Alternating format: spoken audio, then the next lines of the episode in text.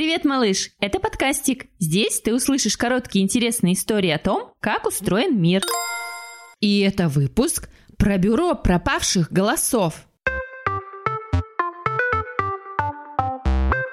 Как же обидно и неприятно, когда пропадают вещи. Забыть игрушку на скамейке, потерять варежки, носки, то и дело куда-то деваются.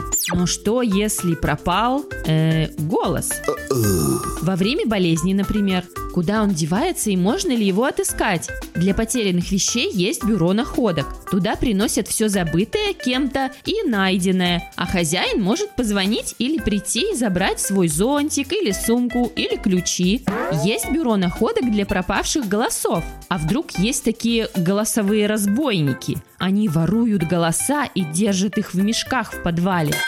Голос может пропадать совсем, а может измениться на хрип. Это происходит во время болезни. Разговор или пение получаются, потому что у нас в горле есть голосовые связки, специальные складки, между которыми проходит воздух. Они могут смыкаться и расходиться. Так получается звук.